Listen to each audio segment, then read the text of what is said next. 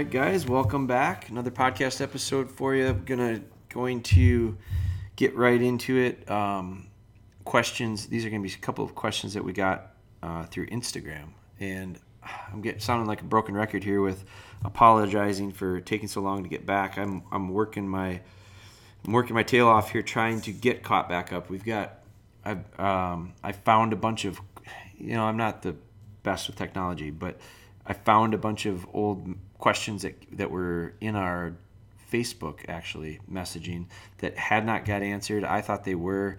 Um, I think what happened was is I usually scroll through them and I, I try to reply to them all and then basically when I get time to do it again there's it's usually a few days later and there's a significant number of them so I usually scroll down until the last spot that I see that I commented and then I pick up from there.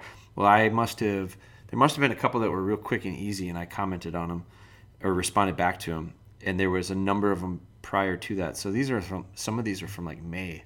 So uh, totally overlooked on my part, and I apologize for that. Um, I'm playing playing catch up on that. Um, Instagram continues to to create and generate a lot of questions as well. So I balance. I try to balance um, the time to be able to get back to them as, as best I can. Going to go right into like it, the nice part about it is is it does make for real easy setups um, for podcasts. Um, we have we are stressed a little bit maybe time wise when it comes to um, having enough time to do what we want to do regarding the podcast. Um, I find myself probably you could say that a lot about a lot of the things that we have going right now. There's a lot of we have a lot of goals and we have a lot of objectives that we're working towards.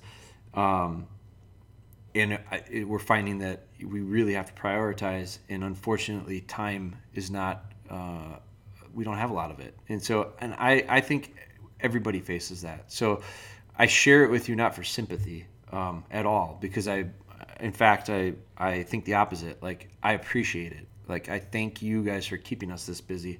Um, we are just doing our best because we have, there's there's so many things that we want to do. And i think that we we'll get there. We'll get we'll get to them. Um, we're making some changes and adjustments here. We're adding a few more people. Um, we have added a few people. We're going to be adding a few more, so I'm kind of excited about that. All of it is to try to do a better job of being able to provide more. I think that's that's really what we're looking to do, and so I think that's the key. Um, our key to success is continue to create through these projects, and the podcast is one of them for sure. Um, but we we are getting there. So, uh, the, from a question standpoint, I'm gonna I'm gonna start out. This one this one came from Germany, um, which is pretty cool. We see we do see quite a few. Um, I think we did one last week about that was somewhere in the UK or Ireland, um, and and so I there's there's a lot of international stuff it seems through especially through instagram which i think is cool. But so let I'll, I'll start it out. It says hey jeremy i'm a german hunter. I have five dogs for wild boar hunting. I see your videos. I like them very much. I've got a question. Two of my dogs fight against each other if they're in the house. Everything is out, outside is okay. Do you have a do you have this problem and can you give me some tips? Thanks a lot daniel.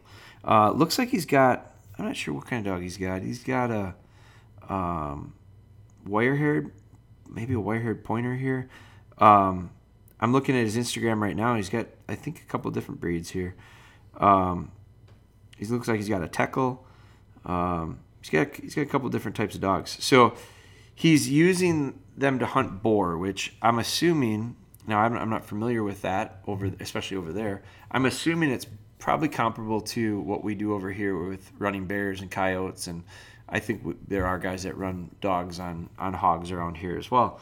So in the states, I should say, not necessarily up here in Wisconsin, but um, so I don't I don't know that that matters. I don't know that the the answer to this question is not probably predicated on what you do with your dog, but hunting dog in the house, so family dog. So I like the sound of that. You know, I can relate to that. Our hunting dogs are all family dogs. We don't have a kennel. Our dogs all live in the house with us. Um, we do have crates, and we put them in the crates, and you've heard us talk about that before, and I think that's real important. I just sent my son um, with his dog Chief. Uh, if you're following us on Instagram, you'll see there's a little black puppy once in a while that's been on our stories. Uh, his name is Chief. He's a puppy out of Spry. Um, we bred we bred Spry um, to Bailey, who is a dog that's over in the UK um, that we imported some semen from semen off of. Um, really excited to see those puppies. One of those puppies went home this last weekend. Uh, Mason, my son, is keeping Chief, but he picked him up. He's been with us this week, but he's off to back to college for the weekend. Uh, brought Chief with him. So you'll one of the things he had to do is he had to come get a crate. So we use crates, but we have family dogs, and when I say family dogs, I mean house dogs. And so I see or I read yours, and it sounds like you have the similar situation. So probably a lot of relatable information that we share here um, for you, Daniel. I think I like I was saying and got sidetracked. I don't think it. I don't think it matters what you're doing with the dogs as far as hunting hogs with them or not, or hunting upland or hunting shed hunting or whatever it is you do with them. I think it's to me if you got two dogs that are fighting, I I do think it's you know they're you got to look at them as what they are. They're pack animals, and so dogs I they're if they're fighting with another dog or if they're throwing fits for one of the people in our family, I think it's one and the same. Like it's a it's a pack mentality thing, and the dog is testing, and the dog is um, creating friction with another member of the pack. And so, let's talk about specifically with you I look at it and I go, well, how come and when does it happen? It only happens in the house. And I would now look at it from a more micro standpoint and say, when does it happen in the house? Does it happen when one runs over to the other one? Does one instigate it? Does one, or, or are they both involved with it? There's lots of different scenarios with it. What about the other three dogs? You've got five of them. What are the other three doing? Uh, is it one dog fighting with the same other dog? Or is it one dog that fights with all the other dogs?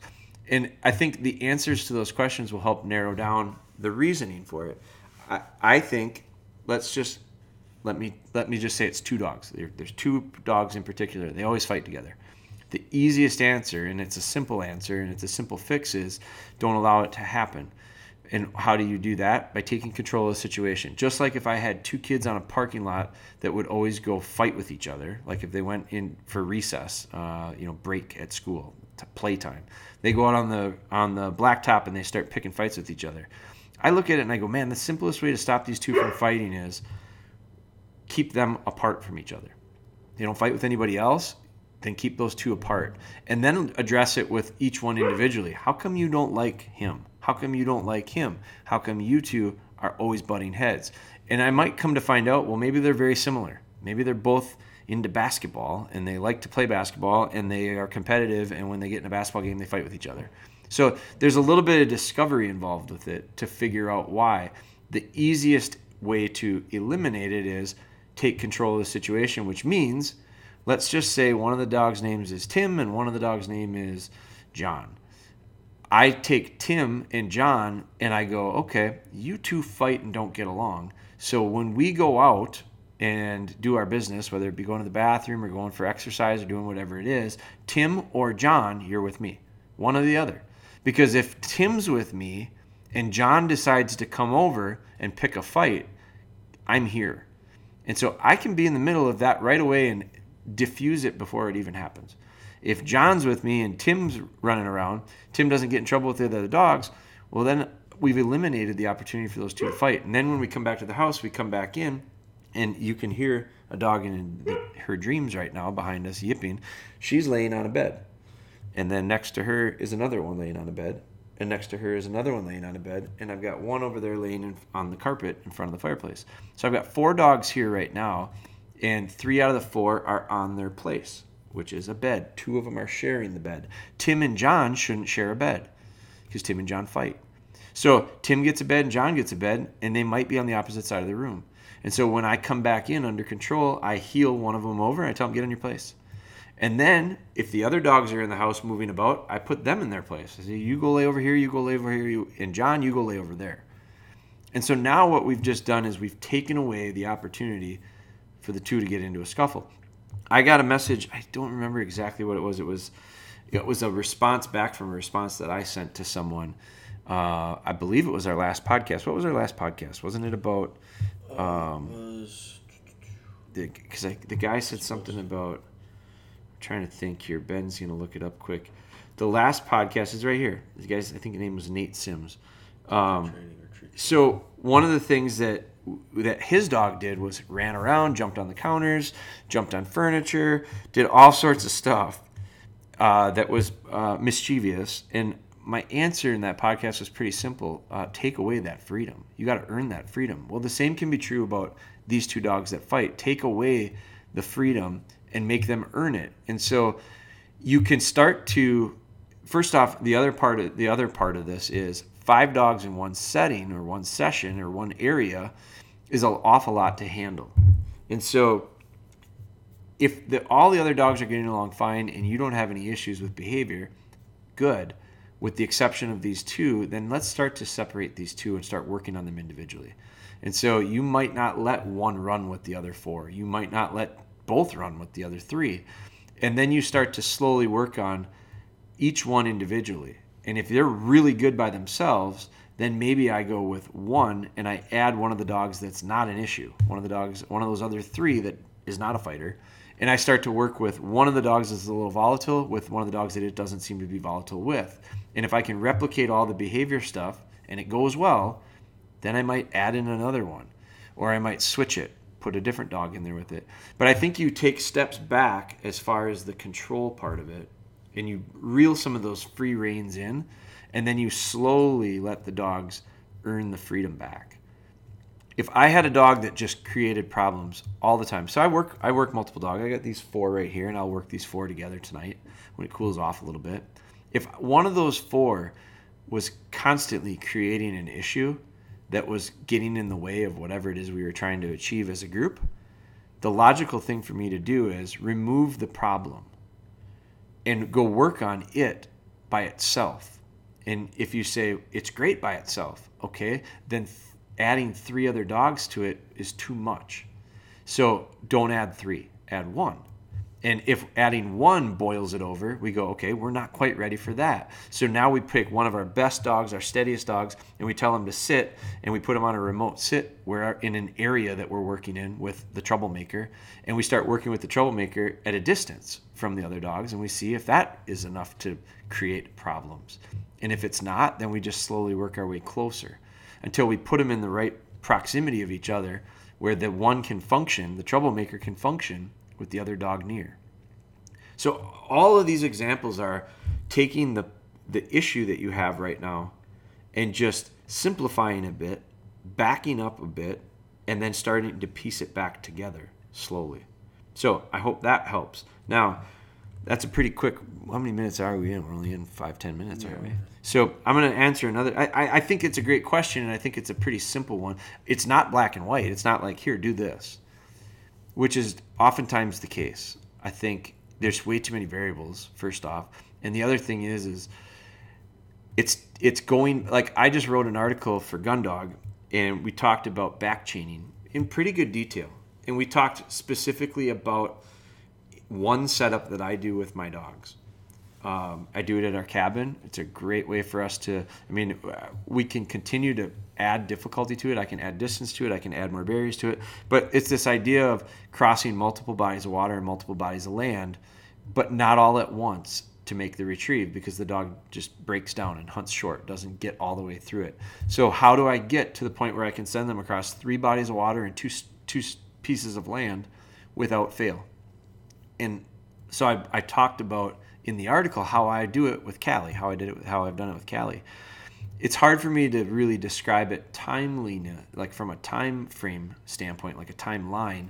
But I did my best to say it might take a week, it might take two days. With her, it took two weekends. But the the varying levels, the varying steps that would take place for me to do this with different dogs it might some of the dogs can take bigger jumps than others. Like some of them can take bigger steps in the process and not have a problem or trip up while some of them might trip up over the same step that the other dog did just fine.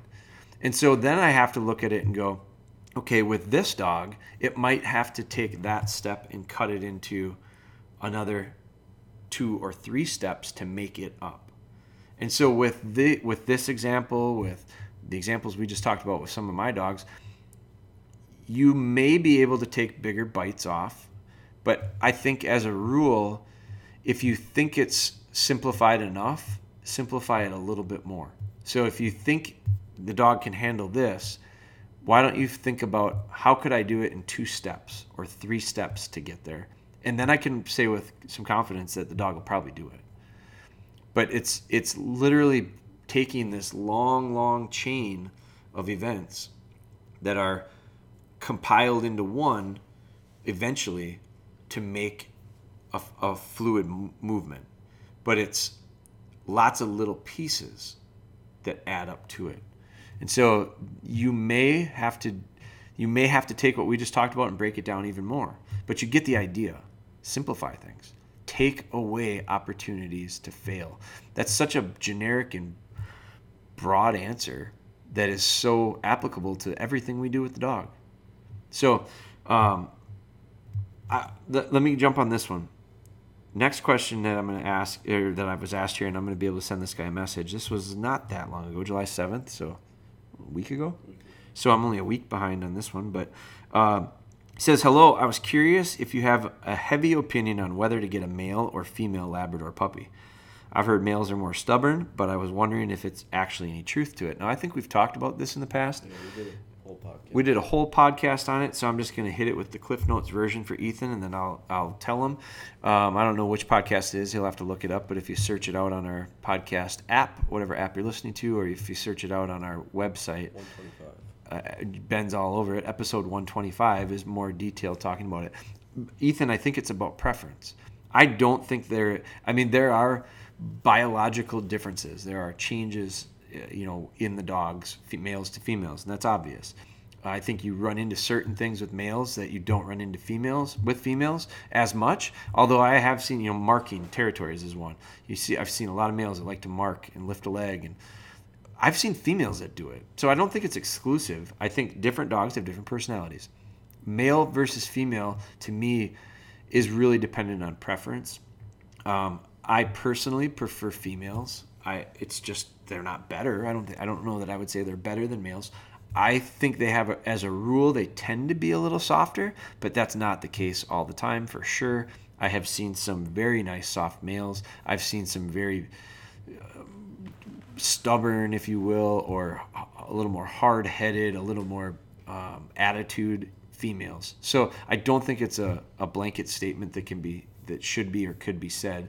Um, I think that you go through some timeliness stuff with it. You know, I don't. I think it takes. If you're going to get the dog fixed, if you don't plan on breeding the dog and you're going to get it, I think you should get it fixed. If you're going to get it fixed, I wouldn't do a. I would not have a, a, female done until she's at least. I'd like to get through two heat cycles minimum. Um, sometimes more than that, just because sometimes I've seen them come into heat pretty early, six seven months. I've seen them come into their first heat cycle. So, as a rule it's before that first year, and then I'm probably going to get through the second heat cycle, which is six months later, and then maybe think about it. Um, the reasoning behind it with a male, I want to let the male mature physically. I think that's why a lot of the like we do see some dogs that fill out very nicely, and this is just an aesthetics thing, but I do like I like the look of a good I like a good looking dog. Um, and my idea of a good looking dog is maybe different than other people's as well. So, but I I like that full muscled out look. I think um, it's healthy. I think it's good for them for what I'm going to be asking them to do. So I do think that by getting some of those procedures done early, you do alter that. You you you you physically you you can't not alter it. You're removing things that are going to hormones and, and things that are going to physically dictate and and drive the direction of how your dog finishes out from a from a body standpoint. So I think it's you know it, it it's a horse apiece. There's not there's no like this is better or that's better. It's what you like. I I like the females. Um, I I, you know, you said something about I've heard that the males are more stubborn. I don't know that I'd buy that, um, but preference. And so uh, it, it could be said probably the same about color. You know, the, the color thing is a real hot topic. Um, it can be a real hot topic. I don't know that it's a real hot topic for me. I, I could I don't care what color you like. Um, I know what I like, and so I I think it again goes back to pretty much preference. So that's it. Two two quick hitter questions here off of Instagram. Um, I'll be sending some messages to you guys, let you know. Uh, Want to thank you guys for for listening. Want to thank you for following along with what we're doing. Um, we're doing our best to keep up. Um, I, I've got I. I know I said it in the beginning, but I just there's so many things that we're that we that I want to do, and there's so many things that we are trying to do, um, with the idea of help helping you as best we can. And so it's it's um, a learning process for us. I'm excited about it. Uh, we do have some pretty, I think, some pretty exciting things uh, on the uh, we're on the cusp of. I would say um, a little early to share with some of it, but um, really looking forward to prepping through this these next couple months. I, I we just taught, had an internal meeting here and we talked about summer help. We've got summer help that that is high they're high school students. Um, they they are a huge part of how we keep going from an assembly standpoint, from a product standpoint. Um, they're local kids that I think it's just I, I love having them in. I love.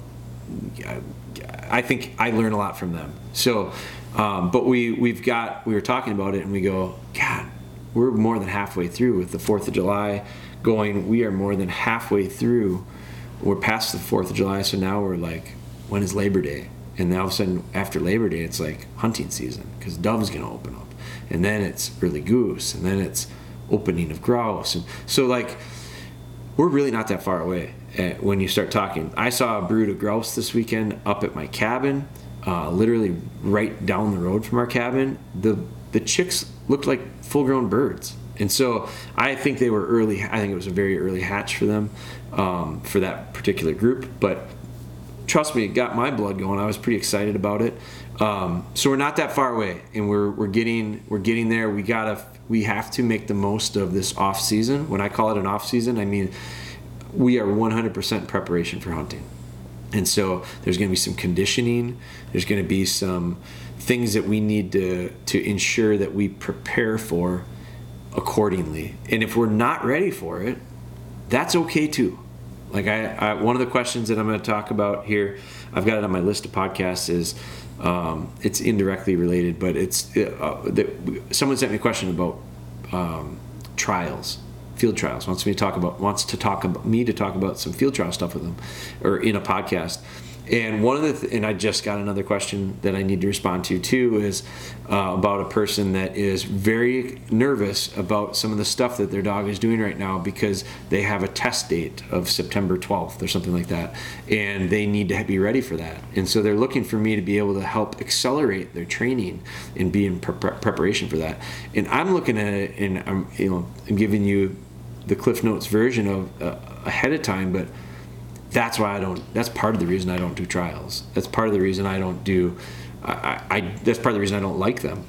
It's not that the trial I don't like. It's that the pressure that is put on these people to have to have this done so that they can go do this. And I look at it and I go, how come? How do you? Why do you have to have the dog to this point? Because that's the date of the trial. Well, forget about the trial. Go to it next year. That I mean, what does it matter if your dog's not ready? They're not ready and unfortunately they could care less about the calendar and the dates and the weekends and the schedule for this that and the other things so i think you know with hunting season I, am I'm, I'm very excited about it but i'm excited about it with a dog that like like my excitement right now level right now is with callie. It's gonna be her first season hunting. She'll be over two years old. It'll be her first time hunting. And i think she's prepared for it but i can't i can't finish preparing for her I can't finish it out until we can actually go and hunt. I'll talk more about that in another in another podcast, but the, and it's part of the series of the gun dog articles that we're writing right now. So, thank you guys for following along. I know I'm going off on other things, but I've got a lot of things that I'd like like to share and talk about. Um, I've also got a couple friends that I want to bring in on this as well because I, I, think I can get some value out of some folks that, in some areas that I don't know that I feel that confident about talking about. So uh, I've got I'm working on that as well. So thank you guys for the support. I appreciate it. Uh, do us a favor if you're listening where you um, can, please leave us a review or a rating, uh, and be sure to subscribe. And if you're not following us on YouTube, make Ben's day. So hit the subscribe button on YouTube. He's the the he's just he's not sleeping at night because of the follower. He's trying to grow our following, and I said, Ben, just take it easy. Trust the process. All right, thanks, guys. We'll talk to you soon.